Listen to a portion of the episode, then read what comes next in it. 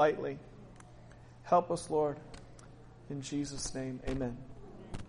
Amen. So we're in a series for Christmas uh, this month that we're calling The Miracle. The Miracle. Have you ever found your life in need of a miracle? Boy, I have. Uh, we define a miracle. Some of you may want to read C.S. Lewis's book on miracles. That's a good one. Just called Miracles. Just Google C.S. Lewis Miracles, you'll find it. I'm going to play around with this a little bit, sorry. A miracle is something that's supernatural, something that's out of the ordinary, something that is unexpected, unimaginable, and particularly when we're talking about Jesus, the right answer at the right time. Hope. Jesus is described as the breaker, the one who makes a way where there seems to be no way. He is always the right answer. Is that true? I think we can get to know Jesus the miracle by reading about him, receiving him, and releasing him. Does that sound good? We are in part with this series reinforcing one of the, our statements of faith, which is we believe in the Lord Jesus Christ, the Savior of humanity, conceived of the Holy Spirit, born of the Virgin Mary, very God, and very man. That's what we believe. We believe in it. And so far what we've looked at is those Isaiah passages because Jesus, just like some particular gifts we got ready for Christmas, Jesus was a gift that was prepared in advance. There was a Messiah that was predicted that hundreds of years before. And we focused on a couple of Isaiah's prophecies in particular that gave us this basic idea, the first two bullet points there, that God is with us, or a literal translation in your Yoda voice, with us is God. God is with us, and He is the wonderful counselor. And Today we're going to look at from John grace and truth through unfailing love. Uh, just by way of reminder from Isaiah 7 and verse 14, the Lord himself will give you the sign. Look, the virgin will conceive a child. Jesus probably sounded like that at one point. She will give birth to a son and will call him Emmanuel, which means God is with us. And from Isaiah 9, 7, for a child is born to us, a son is given to us. The government will rest on his shoulders, and he will be called Wonderful Counselor, Mighty God, Everlasting Father, Prince of Peace. I'd like to read to you from Dr. Luke's account, Luke chapter 1. Luke gives us the details, which is a great uh, part of this. He, in, in fact, I think it's worth considering, especially when you, I know that uh, Jimmy recently led some of his friends through Luke. Luke is a great account to lead people through that want to learn a little bit about Jesus. Luke said in, in Luke chapter 1, verse 1, many people have set out to write accounts about the events that have been fulfilled among us. They used the eyewitness reports circulating among us from the early disciples. Verse 3, having carefully investigated everything from the beginning, I also have decided to write a careful account for you, most honorable Theophilus. So you can be certain of the truth of everything that you were taught. It's important for us, at least once a year, you should be reading through the Bible and reading through the accounts of even the Christmas story are important way to reinforce your faith and this notwithstanding, that it was a, a task that was taken under very carefully, under the guidance of the Holy Spirit, of course, but there were humans that investigated the eyewitness reports and wrote them down. And we believe that every detail about Jesus tells us something about God. Right? So Luke continues, Luke chapter 1 verse 26. In the sixth month of Elizabeth's pregnancy, God sent the angel Gabriel to Nazareth, a village in Galilee, to a virgin named Mary. She was engaged to be married to a man named Joseph, a descendant of King David. Gabriel appeared to her and said, Greetings, favored woman, the Lord is with you. Confused and disturbed, Mary tried to think what the angel could mean. Don't be afraid, Mary, the angel told her, for you have found favor with God. You will conceive and give birth to a son, and you will name him Jesus. He will be very great, will be called the Son of the Most High. The Lord will give him the throne of his ancestor David, and he will reign over Israel forever. His kingdom will never end. Mary asked, But how can this happen? I'm a virgin. The angel replied, The Holy Spirit will come upon you, and the power of the Most High will overshadow you, so the baby to be born will be holy, and he will be called the Son of God.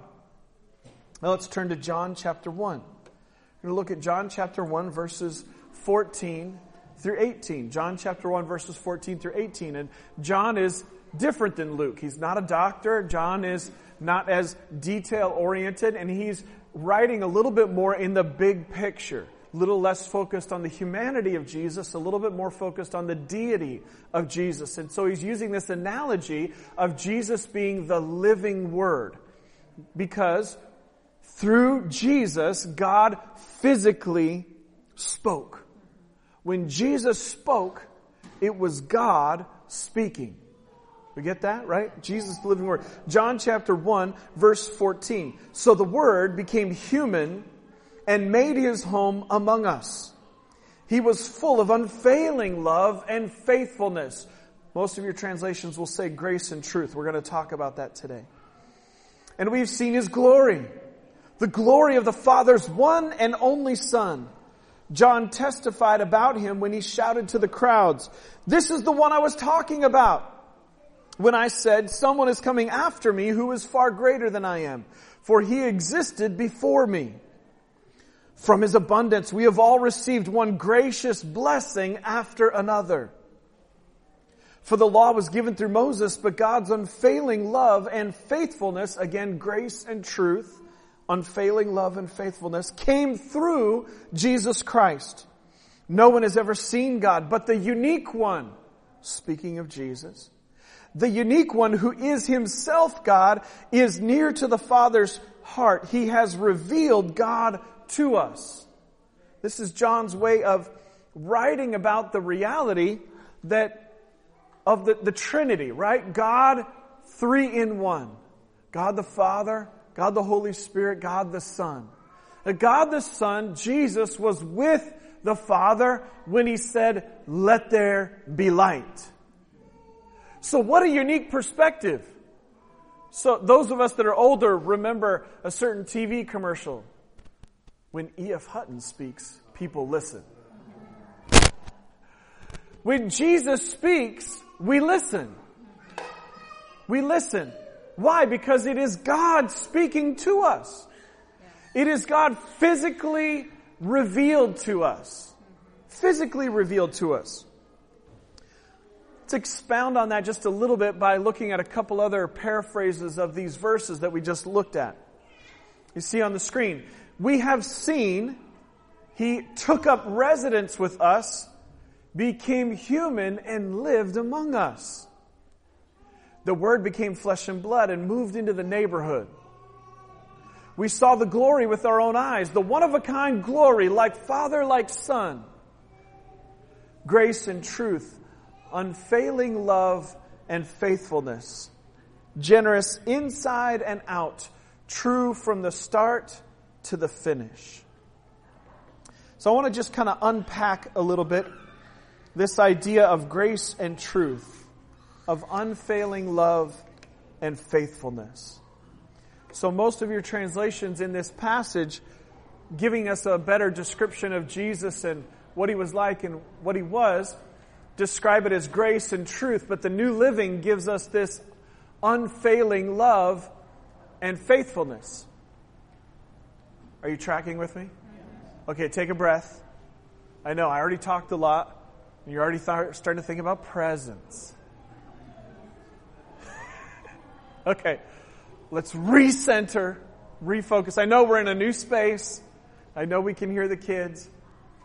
Let's recenter in this description, in John's description of the baby Jesus, of the initiation point, of literally he's describing not only where Jesus was before Mary's conception by the Holy Spirit, but also who Jesus was through the birth, through his childhood, through his physical life on earth. And in describing that, he uses the words grace and truth multiple times. But those words are a little bit lost today. We don't, if I just say grace and truth, we, we don't really all, we're not all talking about the same thing. So let's unpack that a little bit, okay? So from a Bible perspective, the word grace, as is most often translated in your English Bible, is to say that good that God gives us that we do not deserve. Tracking? Mercy, on the other hand, is when we do deserve punishment and God does not give it to us. Okay, that's mercy. Mercy is that punishment we do deserve when God does not give it to us. Grace is when God gives us good that we, we don't deserve. Are you with me? Okay, so that's grace. Now, the New Living, in going back to that original word, grace, felt it needed, in order to communicate what was being communicated, to add to the layer faithfulness and unfailing love. Because combined with truth, and this is really important. Those of you that have been serving Jesus for a while, you're a little bit literate to your Bible. I just give you a little bit of, this is one of those iceberg moments where I'm going to give you a little bit of nugget and there's a whole lot more below the surface. Jesus often speaks about mercy and truth, spirit and word. He correlates mercy and spirit and he correlates truth and word. This is a contrast to that. John heard Jesus teaching about mercy and truth, and John is on purpose for those who would have read this that knew the teaching of Jesus. John is contrasting that with this idea of grace and truth. Okay? Grace and truth. So we have, through Jesus, God gives us something good we don't deserve. Access to the Father uh, through salvation. Through salvation, we have access to the Father. Why, why did we need a Savior who was fully human and fully God? Well, I don't have time to explain that right now. So I have a whole bunch of purple books that are here. They're right at the back of the room. Y'all are laughing, I know. It's my Christmas present to you. We have a card for you too. Don't leave it, leave without it. In the first 10 pages of the purple book, which you could, and listen, I'm happy to do a conference call where y'all can call in and in 30 minutes we can go through the first 10 pages of the purple book and in 30 minutes you can get a full, deep, meaningful understanding of why we needed a savior and why Jesus needed to be both fully human and fully divine. Does that sound good? Y'all got 30 minutes. 10 pages in the purple book, the first chapter, 30 minutes, okay? You get some significance of that. God, through Jesus, gives us the good that we do not deserve, which is the ability to have our sins, our past, our mistakes. We're all in this boat together. We all need that forgiveness. We all need that cleansing. He gives us an opportunity that through Jesus, who paid the price, who lived a fully righteous, fully clean, fully pure life, though he was fully human, tempted in every way as we were, because he lived that life and because he was punished, falsely accused, falsely put to death, right?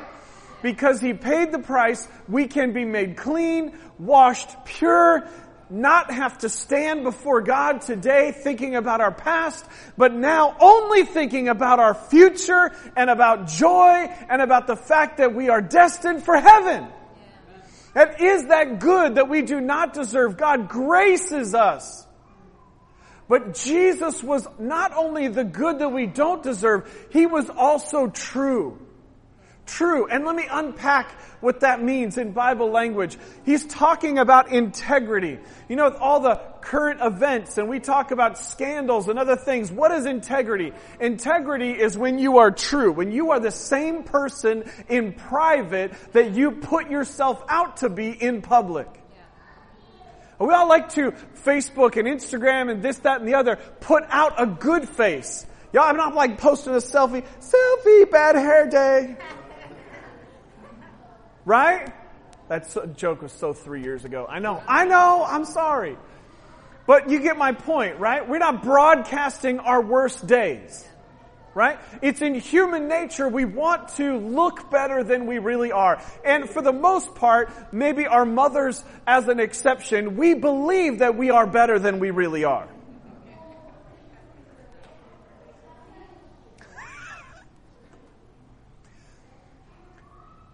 God is here for all of you. Integrity and truth is when you are the same person in private that you present yourself to be in public. And as this describes the beauty and the gift of Jesus in truth and this description of un unfailing love, it is to say that Jesus was completely pure, completely holy, completely good in public and in private. And who is writing this? John, his follower, the one who was described to be leaning his head against him, the one that was always closest to him, the one that was a little bit gooey, a little bit emotional, kind of like me, a little nostalgic, a little bit like I can just cry like, oh man, that commercial. That's who's writing this, but it is John who is also, you notice that when the disciples are described, they're described in four groups of three. And if you track it and if you're paying attention, they're grouped in groups of three by order of priority of function and how much proximity they had to Jesus. And who were the three that were with him at the transfiguration? Who were the three that were closest to him in the Garden of Gethsemane? Who were the three that he had to wake up and say, could you not tarry with me one hour? Who was in that three? John.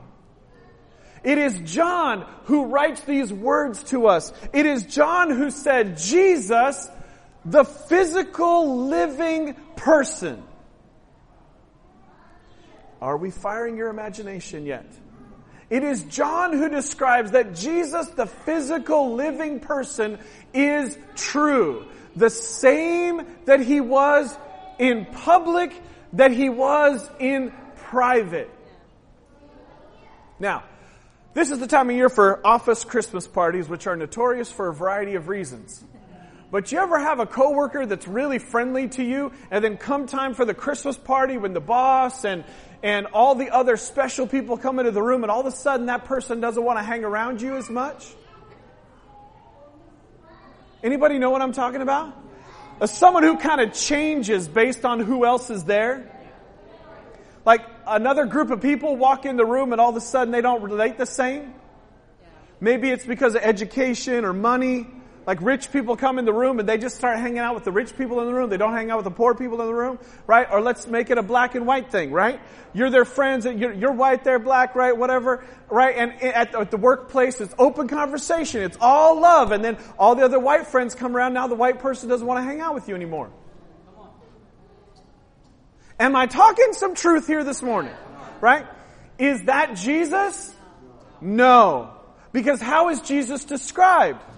True, unfailing love. The same person in public that he is in private. See, the truth of the matter is, you don't need to tell somebody else that they're wrong. Now, there is such a thing in context in the Bible as admonition. What I'm trying to say is, 99% of the time, there's no reason to correct somebody else. All you have to do, if their behavior is like a crooked stick laying on the ground, is lay down a straight stick next to it. Gandhi said, be the change, right? That you want to see. You don't want to see any hypocrites in church? It starts with you. Be the change you want to see, right? So in the workplace, this, and what are we modeling? Why are we doing that? Because we're trying to be some new type of Christian? No! Because it is what Jesus is like, and it is Jesus that we pattern our lives after. That was good. It is Jesus giving you good that you do not deserve, grace upon grace. It, he can't help himself. It's who he is. He can't stop giving us love, an offer of salvation. It's unfailing love that never runs out. You see, what I want to in this series really clearly reinforce is that we believe, we believe that Jesus is alive today. Jesus has thoughts. Jesus has emotions. Jesus wants to interact with you. That He is true. That He is true. And that even the virgin birth itself declares why we should receive Him as Lord and release Him to be Himself in our lives. Not what we have imagined Him to be, some stiff, two-dimensional character from a storybook. But release Jesus to fully be Himself. I find sometimes when the movies about Jesus come out, people say, oh, Jesus wasn't like that. Okay, let's open the book. And then sometimes the book is exactly what was in the movie. Oh, I didn't know he was like that. You know what I'm saying? We've got to release Jesus to be who he is in our lives.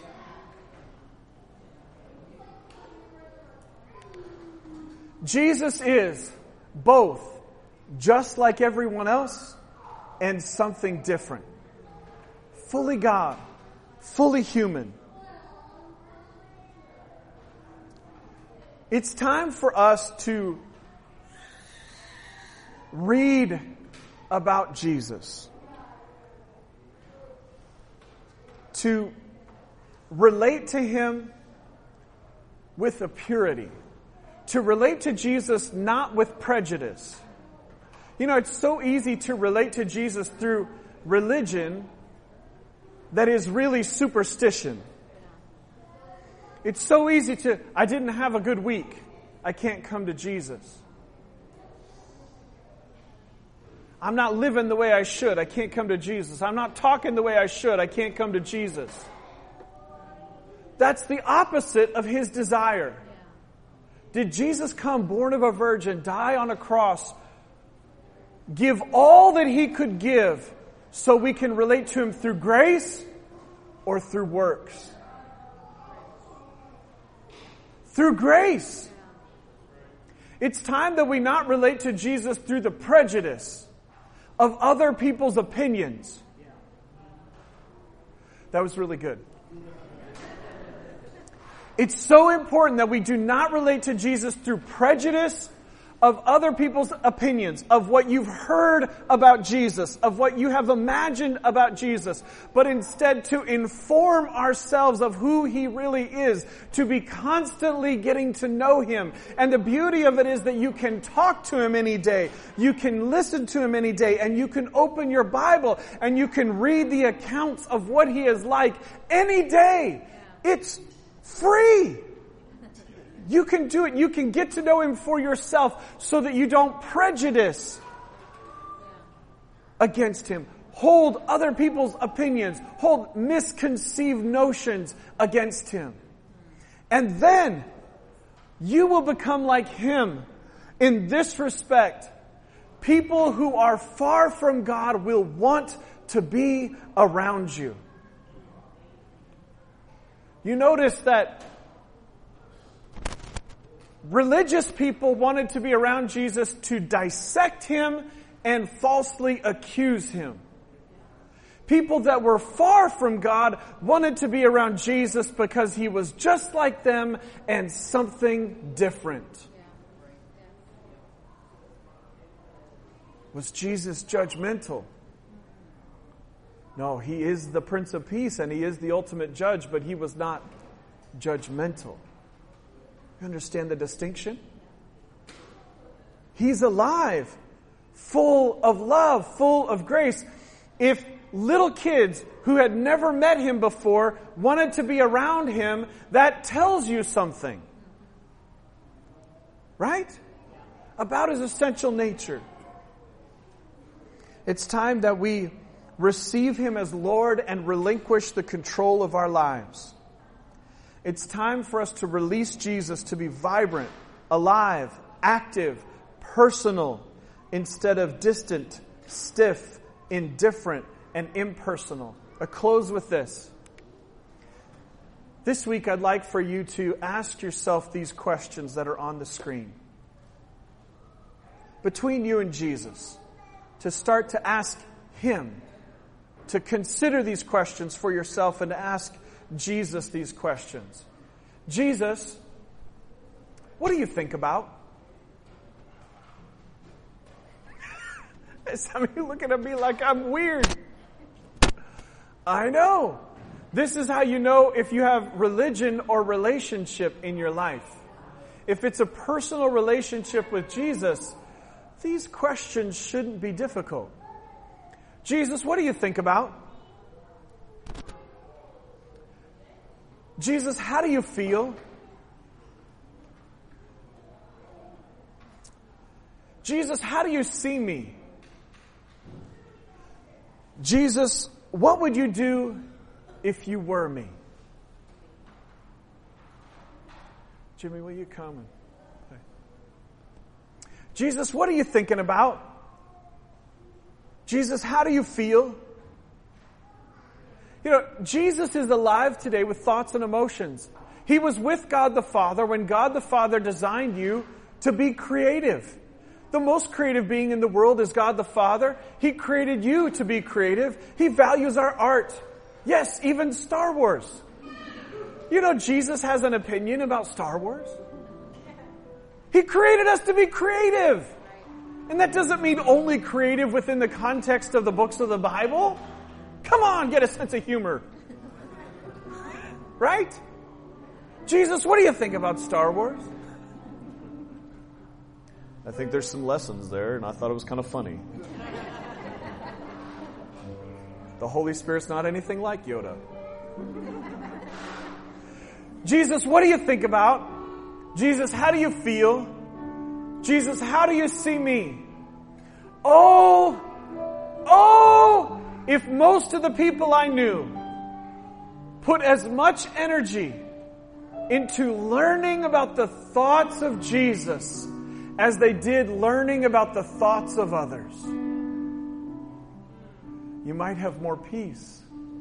You might have more joy. You might be more comfortable in your own skin. Jesus, what would you do if you were me? Will you stand with me? Let's close in prayer.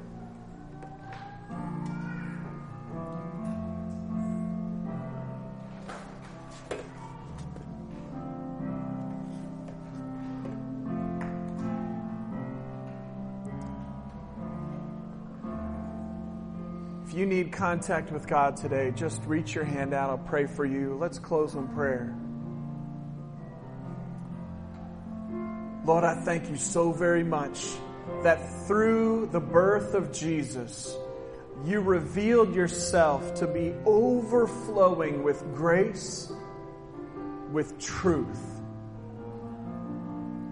with unfailing love, with faithfulness. I thank you that through Jesus, even when others have failed us, betrayed us, walked out, abandoned us, mistreated us, you have not that you are faithful, that you are with us. I ask right now by the Holy Spirit, you'd pour out your love in this room.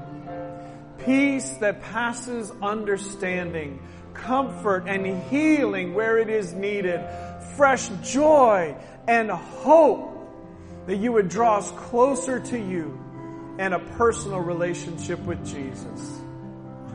We thank you for it today. In Jesus' name. Amen. Amen. God bless you. Thank you so much for being here. There is still a little bit to eat and something to drink right here. Plenty of restaurants on this street. Great places to enjoy brunch. If you're going to tell them you're from this church, the tip is a minimum of 20%. If I catch anybody not tipping well, I will find you. Have a great Christmas. God bless.